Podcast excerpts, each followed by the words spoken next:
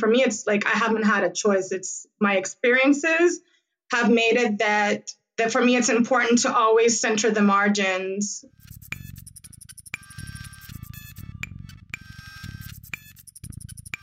Hi everyone. Welcome back to the Fourth Space podcast. This is the third episode in our ongoing collaboration with the Black Perspectives Office. And for this episode, the BPO's founding coordinator, Annick Maugile Flavien, sits down with Marlihan Lopez. Marlihan is the program and outreach coordinator at the Simone de Beauvoir Institute, and today she discusses with Annick the themes that led to her work, her experiences as a black feminist, the mobilizing work that she does around supporting survivors of sexual violence in Montreal North, and the impact she hopes to continue to shape at Concordia and beyond.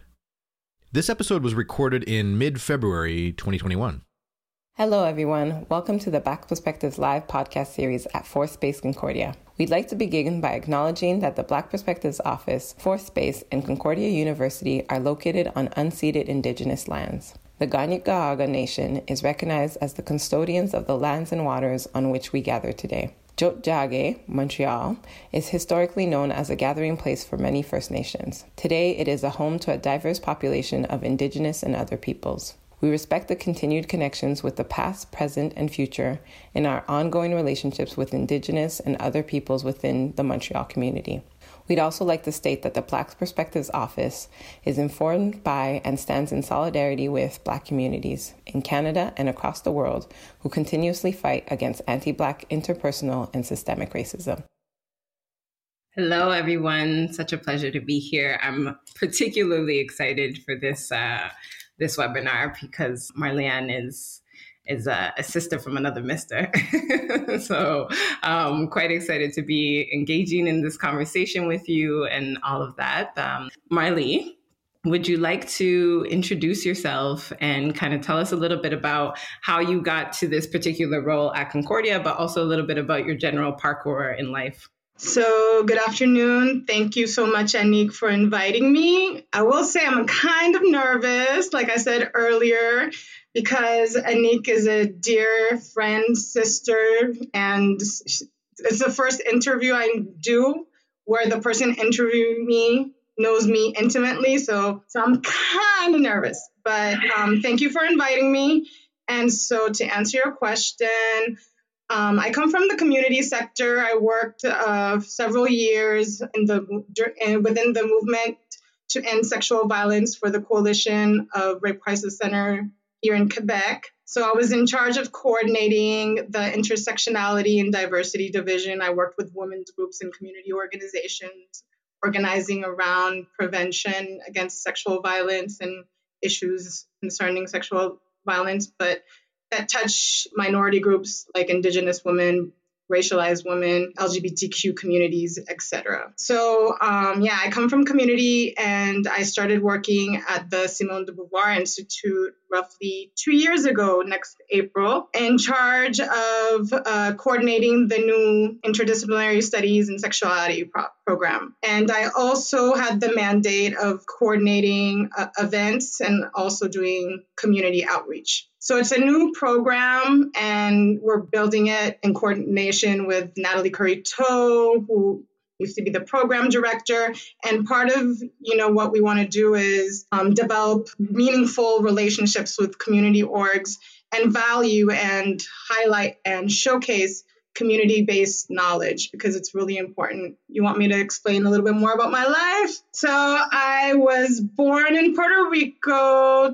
My father is a Black Cuban immigrant, and my mom's Puerto Rican. And we moved when I was five years old to the States. So, I was raised in the deep south, New Orleans, Florida, um, where I did my elementary school, part of middle school. And then when I was like about 13, my mom decided that it was time to leave the States and we relocated again in Puerto Rico. So I did my high school undergraduate at the University of Puerto Rico. And I think that really shaped me because, well, two things shaped me. The fact that I was raised part of my life in the deep south, I, I think that that gave me a a specific consciousness in terms of race politics, in terms of politics around um, migration. And before moving to the States, I think it was when I moved to the States that I realized I was um, Black because in Puerto Rico, I think discussions around race, they're starting now, but everybody just likes to say we're all Puerto Rican and try to not elaborate on racial dynamics within the island. So I remember moving to the States, I was confronted to the fact that, yeah, I was Latino, but I was Black. And I was, you know, before being Latino, I was Black.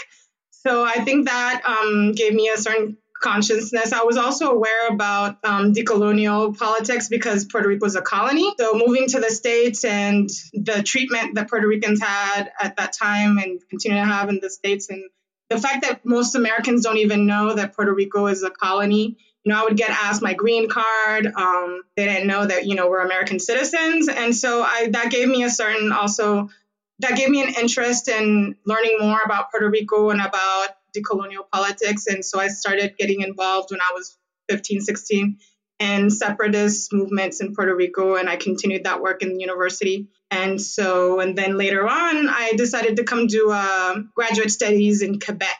And so I did a master's in Université de Montréal in international studies. And so in a past life, I wanted to be, uh, I wanted to work in international cooperation.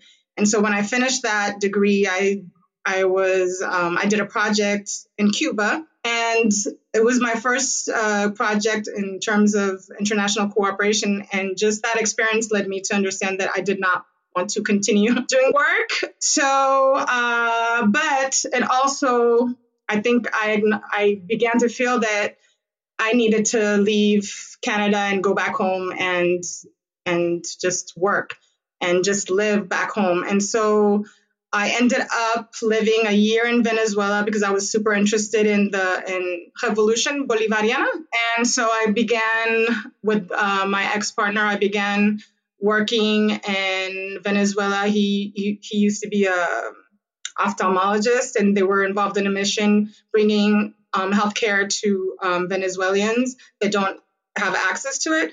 And so I began working with women that also were organizing around um, microcredits and programs to address gender equality. So after that, I moved to Cuba back home because um, I felt that I needed to have that experience um, and be with the family that I didn't know well. And so I lived with my grandmother, who was a activist and also a member of the Cuban Federation of Women. And so I think I got a lot of my politics from my grandmother and also um, the interest in organizing in the women's movement.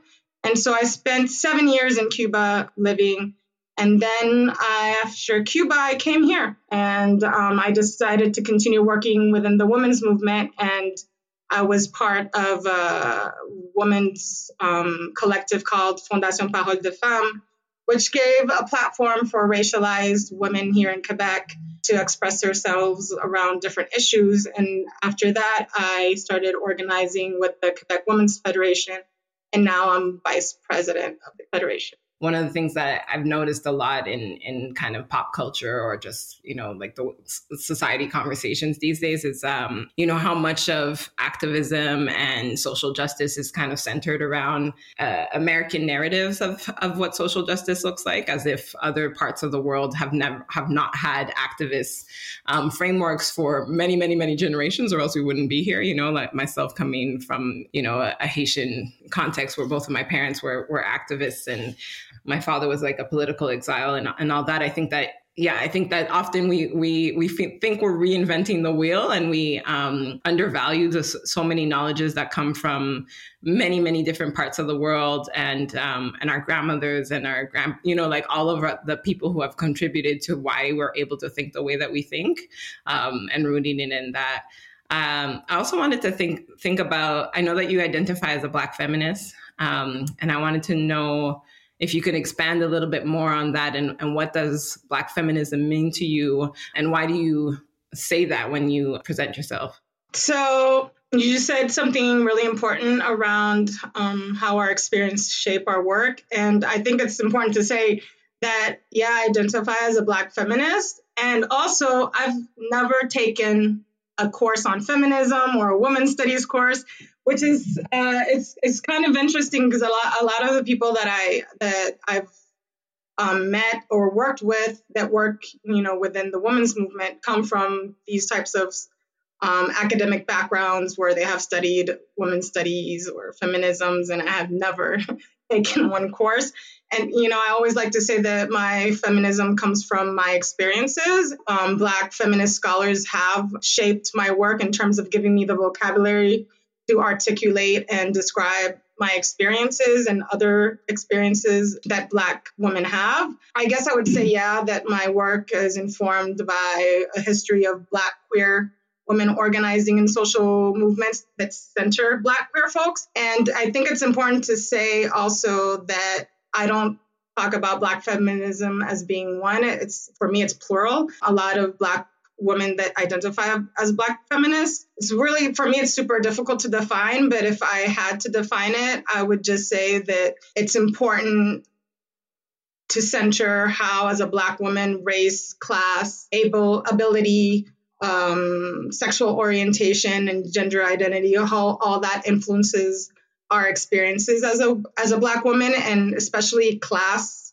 I think today within the women's movement, um, we don't talk enough about class, women's advance, advancement, and gender equality.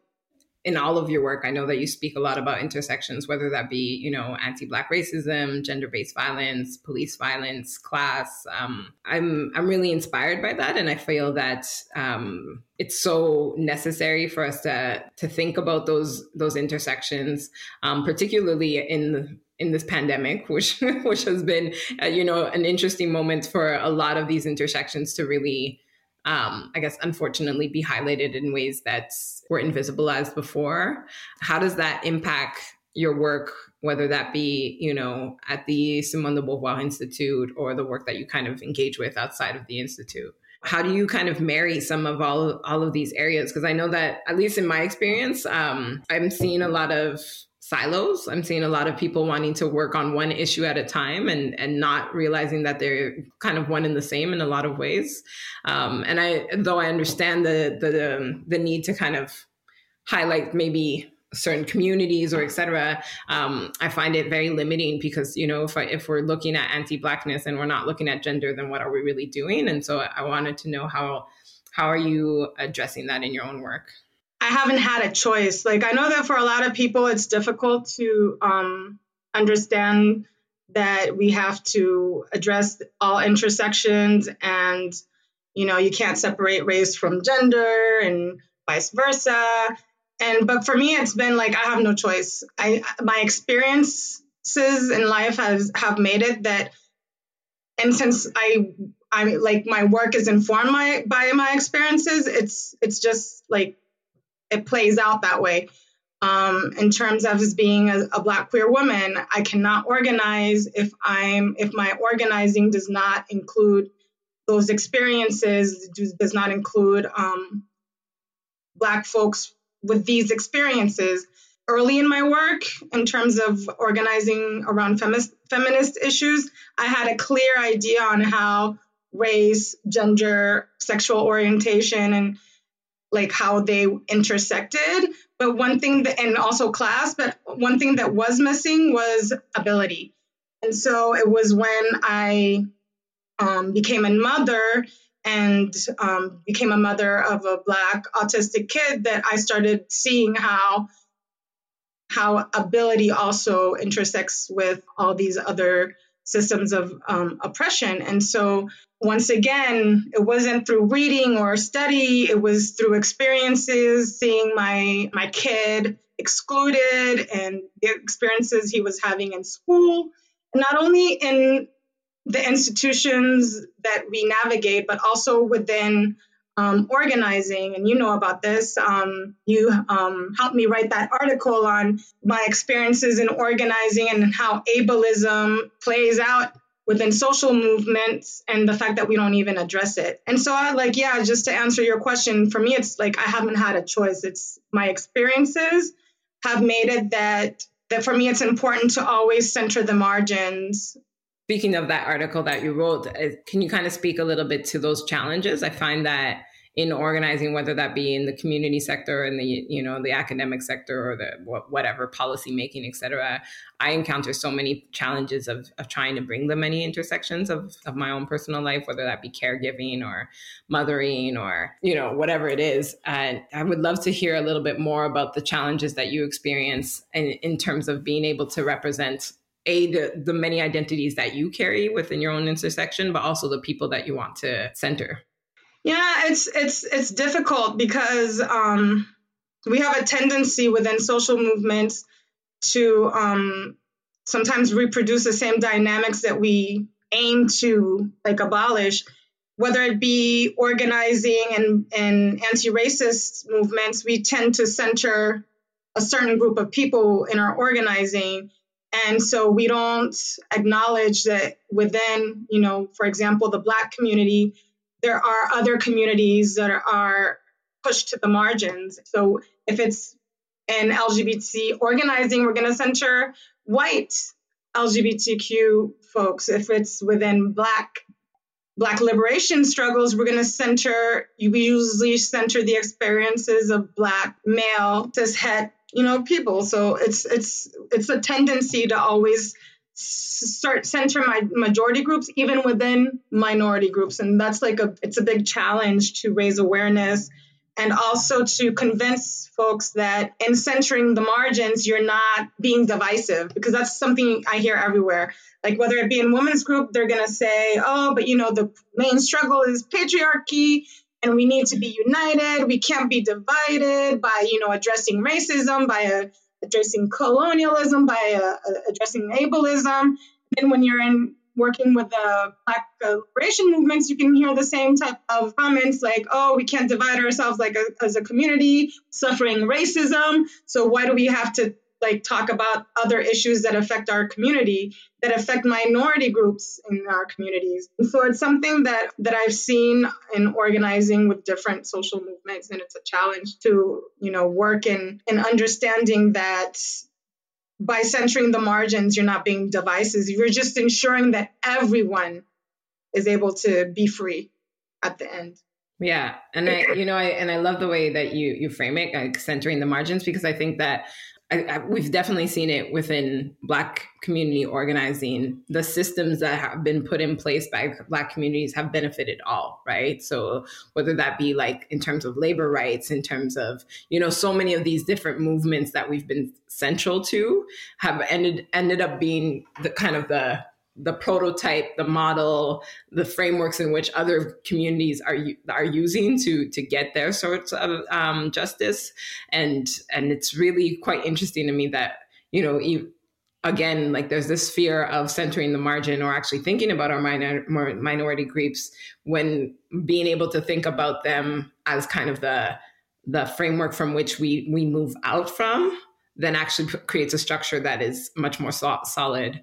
Yeah, I, I also would love to talk. You know, you talked a bit about mothering and and just the, the different like intersections of your life and i wanted to know how how has the the pandemic impacted your work and also your life and and i know that especially in that beginning part of the pandemic not that it's in any way kind of eased off but i guess we're more used to it now but the the particularities of trying to maintain your responsibilities when the pandemic is hit, hitting your your family life in a very particular way? I was in survival mode, to be honest. It was really difficult because at the beginning of the pandemic, schools closed and they remained closed for almost like six months. So I had to, you know, work a full time job plus another full time job of being a mother because my kid was at home. And it was especially difficult because, um, unfortunately, there was no support for from the schools because my my kid was in a special ed class. And believe it or not um, these classes were completely abandoned. And so um, it was really hard the first like six months of the pandemic. It was super hard. And at the beginning it was like the isolation because i'm used to i've never organized online. And so you have to learn new tools at the beginning I was like, okay, everything's gonna be is like, are we not gonna like organize anymore while it's you know the pandemic is happening? Like, how is this gonna work? And then you know everybody started looking for alternative ways of organizing and you know george floyd happened and so the summertime was a very busy busy time in terms of organizing um, after george floyd's death also organizing in the context of sexual violence because there was a, a series of, uh, of denunciations. And so it became once again another um, like a, a big conversation in terms of you know media. And so yeah so it was hard and it continues to be hard. And i think the the, the hardest part is um, in terms of accessibility and, and i like live that every day with with my son and the fact that you know how how to navigate institutions that were already difficult to navigate but which now become even more difficult I don't know for you, but I know that, you know, we talk about mothering a lot. And um, one of the things that I've been experiencing the most kind of viscerally is like this, um, you know, coming from community that's like so heavily surveilled and so heavily policed to have like this like constant camera in our homes is like really like I find it really intense in in a lot of ways and intense on two levels. On one level because it's I feel like as a black per- person it feels very difficult to have to share so much of my home with communities that don't necessarily respect our home or understand our home or value it in any kind of way. And then on another level of, you know, with that access, I feel like there's even smaller moments of like commentary or um, engagement that feels so um, superficial. It's like it's it make it almost makes the burden ha- harder, you know. So you you know like single parenting we we both know how intense single parenting can be.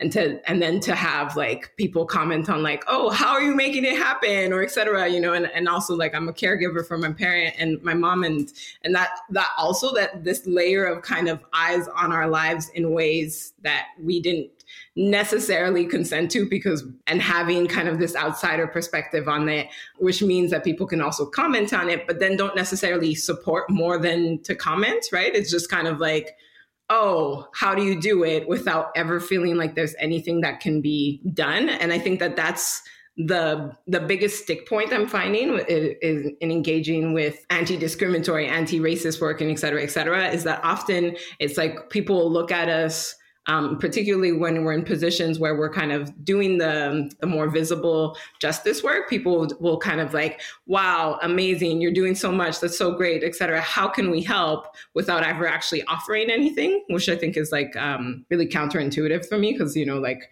I mean, I come from a community like, you don't go to somebody's house without bring something. You don't have to ask them what you bring. You just show up with something, right? So it's like really. Um, so I don't know if you you've experienced it in that way and and how how that's felt for you. Yeah, I've experienced it, and um, and the how do you do it, or oh my god, like the the fake admiration type thing that you know where they compliment you, but then when you ask for help, you know you you you see that there's not really a, a sense of a community so, in terms of how I deal with it, I have my, you know, my own community of friends that are family, like you. it's counting on one another because it's it's really it's really isolating.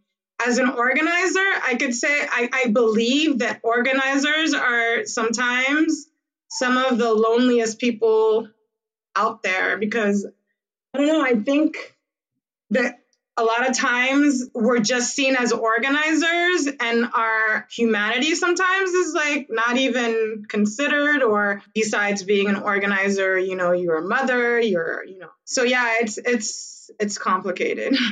I find it really hard to to balance the kind of extra emotional labor. You know, we talk about the invisible labor, especially you know in academia. A lot of the the talk around um, invisible labor is like you know you supporting students who identify with you, and and of course that is a big part of it, right? It's like um, who comes to us, who needs us, like the kind of support that we give others. But I think another aspect that I'm finding quite difficult at this moment is the emotional labor of just seeing how much your life doesn't equate to other people's lives and having not only do they have a glimpse in yours, but you get to have a glimpse in theirs and seeing their support networks happening like in real time. And it's really like I find it kind of jarring, you know, like to, to be like, oh wow, I can just like literally see it happening right now and know that that's like the weight that you have to carry and, and that there won't necessarily be some sort of relief to that on a day to day basis. If we were to talk about a compounding effects of the pandemic, one of them is like really isolation. And I see a lot of t- people talk about isolation. I, I don't know if people acknowledge that a lot of communities have been living in isolation even before the pandemic. For example, um, if I talk about parents who have kids with disabilities, like if I talk about um, schools here in Quebec that have classes, special ed classes, a lot of times, like in my experiences, these classes, I've never seen a white Quebecois kid in a special ed class in a public school. And that was, you know, I'm not saying that there aren't. I'm just saying, in my experience, they've all been specifically newly arrived immigrants and mostly black and brown. And so, and a lot of times they don't speak the language. And so I, you know, I remember meeting parents, Latin American parents that don't speak French and having to trying to help out to see if they can communicate with the teachers. And there's a lot of uh, South Asian parents that don't speak French and like just witnessing the isolation that these parents navigate in in terms of not having the tools to advocate for their kids who are you know facing so many barriers and it's really hard and you know i've been watching this since i arrived i arrived i came back in 2015 with a kid and i've seen how you know parent like the isolation and so and there's so many other communities that have been living in precarious conditions and in isolation. And now with the pandemic, it's even worse.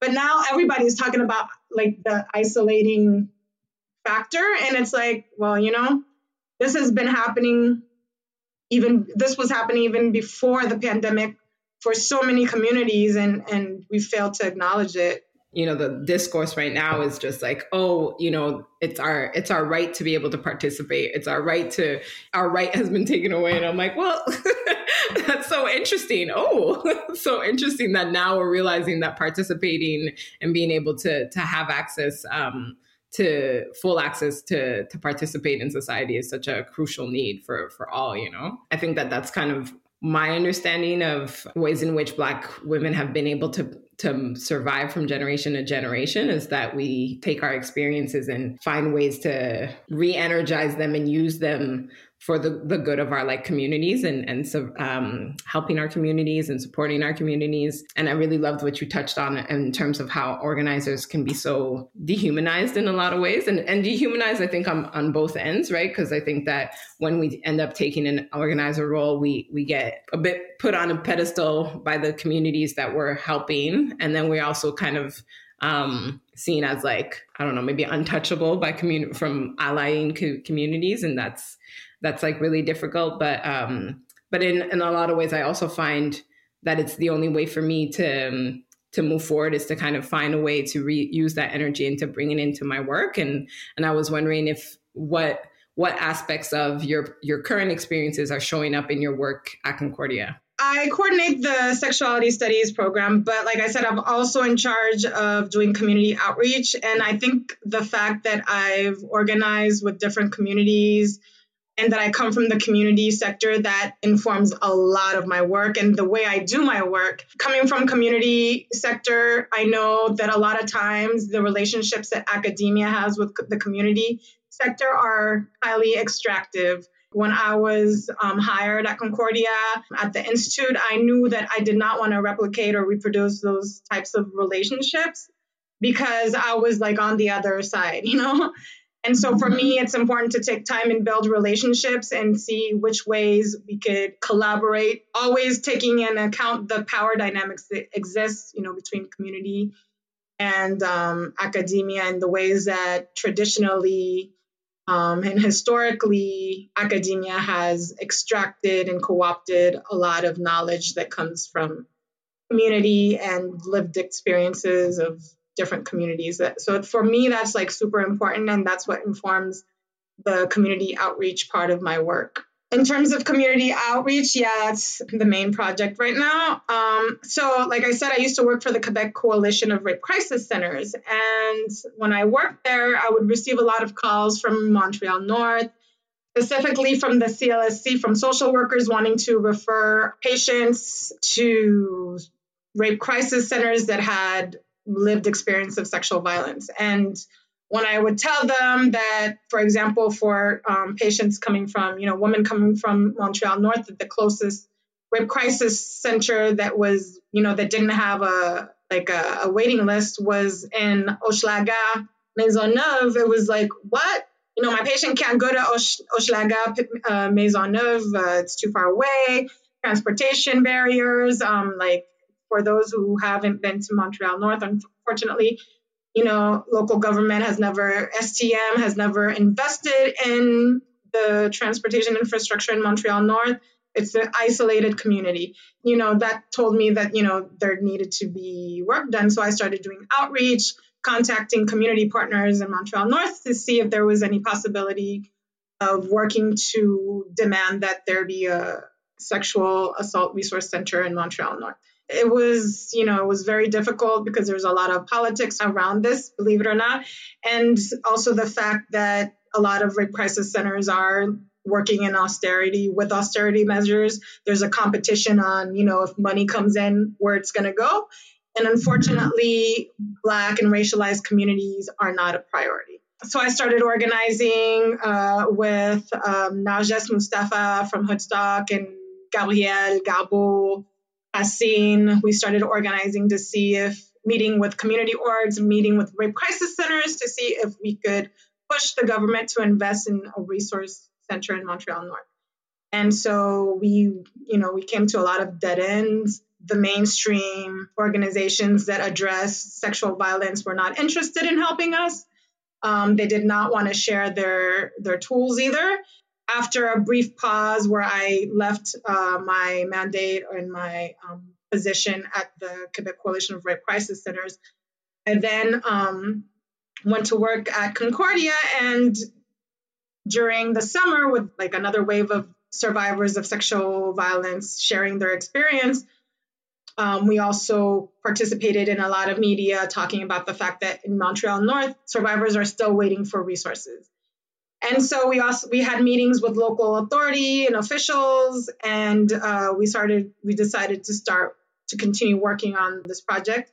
And that's when the Office of Community Engagement at Concordia, Andrea contacted me to see if I would be interested in working on a project, a collaboration between a community org in Montreal North and the Office of Community Engagement and so I reached out to Nargess Mustapha at Hoodstock and we started working again and it's going it's going very well. There's a group of um, organizers from Hoodstock led by Nargess. There's a research uh, a research agent that's working. We're working on we're finishing an action plan which um, we're going to present to uh, local government, provincial government to um, ask for permanent funding. And we've already been approached by um, potential um, funders, private funders for the project. So it's yeah, it's it's very promising, and and we're very very very happy and excited about it. Yeah, I think it's it's such necessary work and. Um, I really appreciate you kind of sh- sharing that timeline because I think that you know there's this misunderstanding often that like when certain things are not in place that it's there was like no will to make it happen or that etc and um, without acknowledgement of the many har- barriers challenges hardships that kind of lead to these openings and moments that um, happened. And yeah and I'm, I'm really glad to to um, kind of learn more about that process. I'd love to know if there's any particular kind of frameworks that you're putting in in place, considering that you know in Montreal North we're talking about a, a very racialized community, an isolated community, and that obviously won't look like the the way that we would have a resource center um, for different communities and are some so what are some of the considerations that you guys are putting in place so cultural securization that's one of the main um, frameworks that we're putting in place after working um, many years um, in the movement to end sexual violence and working with um, rape crisis centers. Time and time again, year after year, we would see that a lot of communities did not feel safe going to rape, like mainstream rape crisis centers because their approach was not safe in terms of um, considering how racism, how transphobia, how you know many other systems of oppression informed their experiences as survivors. And so for me, it was important considering the population in Montreal North for it to be a community led project. That's why, you know, Hoodstock is working with different community orgs in Montreal North. It's, it's a community project. And also, you know, it's informed by people who live there. Because um, a lot of times, unfortunately, when we talk about community orgs and people who work in community orgs in certain communities, a lot of times they don't come from these communities and they don't have knowledge on, you know, the issues that affect these communities. And so in Montreal North, unfortunately, a lot of community orgs are very, very white, and which is kind of difficult to understand when you have a, a, a population that is highly racialized. And so for us, it was important that um, that cultural securitization be a major framework, and that we ensure that the services that we that, that we do push forward or develop, taking into account the needs of the population of Montreal North, and also the people who work. The you know when a resource center opens, the people who work there are representative of the population that lives there. In terms of prevention, because one of the major um, objectives is to tackle sexual violence with prevention, prevention in schools, is we're building a prevention program, you know, that's going to be by and for. Um, I've worked on a lot of prevention prevention plans um, in terms of, you know, the ones that are developed in mainstream rape crisis centers. And a lot of times they address sex, sexual violence in a very stigmatizing way for our communities. Like culture, our heritage, our culture is seen as a problem factor. And so um, we, we're trying to deconstruct all this and build a, a prevention program that empower and empowers our youth.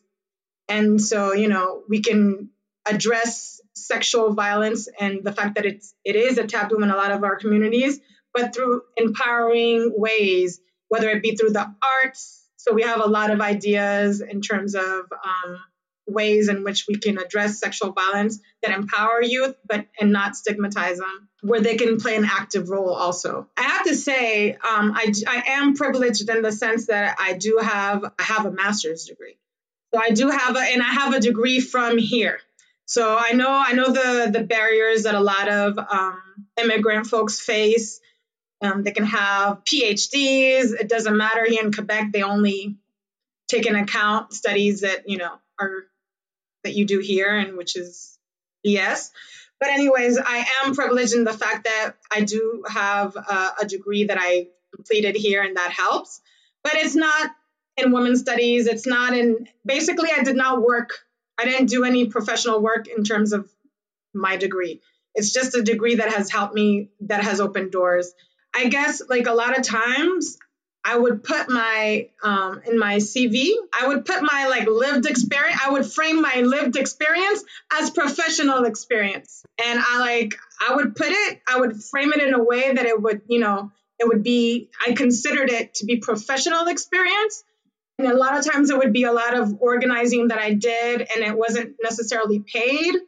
That opened doors to interviews and then afterwards to my first job here in, in Canada, the first um, like job that I had here in Quebec, I was given that job because I was very active in community organizing around gender equality and around intersectional feminism. And so I think, you know, the organization that gave me the job, my first job here was looking, you know, for someone and they were looking for also their first, you know, Black woman. This women's organization didn't have a, a history of including Black women in terms of uh, their workforce. Little by little, with a lot of you know the work that I do by in terms of community organizing, it got respected as credentials. I don't know if I have a specific uh, recommendation on how to do it, but like I've always told people um, especially like um, migrant women who are having difficulties entering the workforce or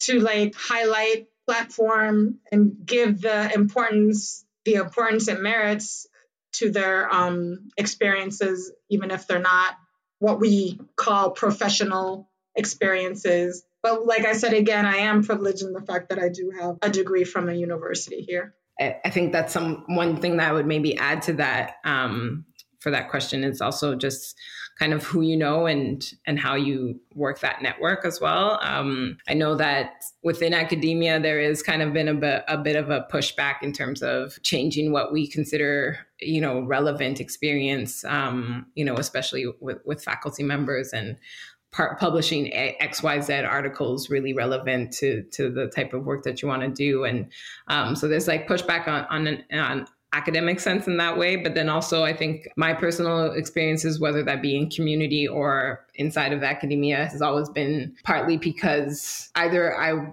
was approached by people who knew of some of the work that I was doing, or because I approach people very much in the sense of, you know, walk the talk that you that you talk in, in the sense that you know you can't say that you're trying to to help racialized communities and people that don't necessarily have the credentials and et cetera, et cetera. But then when it comes when push comes to shove, you're not actually hiring them, you're not actually engaging with them, you're not um, creating opportunities for them, writing them their letter of recommendation or whatever it is that the support that people need. And so I, I think that's really making people accountable of that, um, especially the organizations and institutions that are are claiming that that's the kind of work that they're trying to move towards is is is so key. I see that there's another question. Let me see. oh, the famous question. Okay. the question is any ideas on the N word? I think I, if you want to answer it, you're more than welcome to answer it. Um, also, you are like, if you don't want to, that's totally cool. I think that I, I have organized several events this week, and this question shows up every single time. And so I think that people are either very interested or trying to instigate something, one or the other. I would just say that academic freedom cannot like be built on the oppression of black students and I don't see any circumstance that's acceptable considering the history here in Quebec where, and the present context where we have a government that refuses to uh, address systemic racism, uh, refuses to even acknowledge the existence of systemic racism, where you have a education system that is completely whitewashed and censored and the fact that we don't even address how slavery and colonialism has impacted Quebec society and continue to play out today. In that context, no, I don't believe any professor in any academic context should be using the N word. So for me, it's easier, and I have no, I have, I have no I'm not I'm not I'm not gonna even dance around it or you know. I think it's extremely extremely offensive that in the present context that we're especially in the present context that we're living that we're still having this conversation or debate and that we're acting like students. We're not acknowledging power dynamics and we're not act, um, acknowledging the fact that you know in academia students do not have that type of power. You know, we're talking about oppression of academics. No, no, no, no, no, no, no. We need to acknowledge that not long ago, maybe a hundred years ago, Black students were excluded from universities, were excluded from programs in university. So it's not like today all these dynamics and you know racial tensions and um, racial violence have just left university in academia. They're still present and we need to address them. So, yeah, that's what I have to say. You know, one of the things that I find kind of interesting about this this debate, and um, I'm not particularly interested in kind of like unpacking it right now because there's so it's it's so heavily the work that I have to do on a day to day. So I'm not really gonna touch too much on it. But I will say that you know, for for many people who have who have been in support of Black Lives Matter and who have been kind of thinking about, you know, the ways in which systemic racism affects Black communities, who have been thinking about um, the ways in which we're murdered,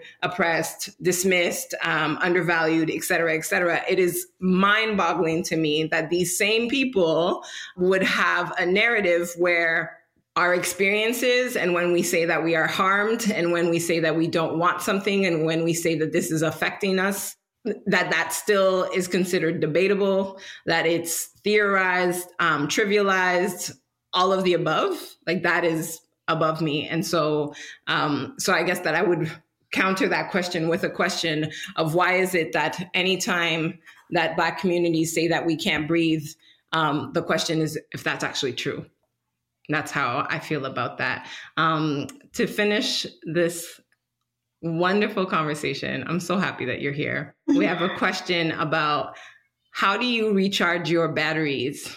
How do I recharge my batteries? So, community, community, real community. So, I've told you before, Nick, like most of my closest friends do not come from like the activist scene.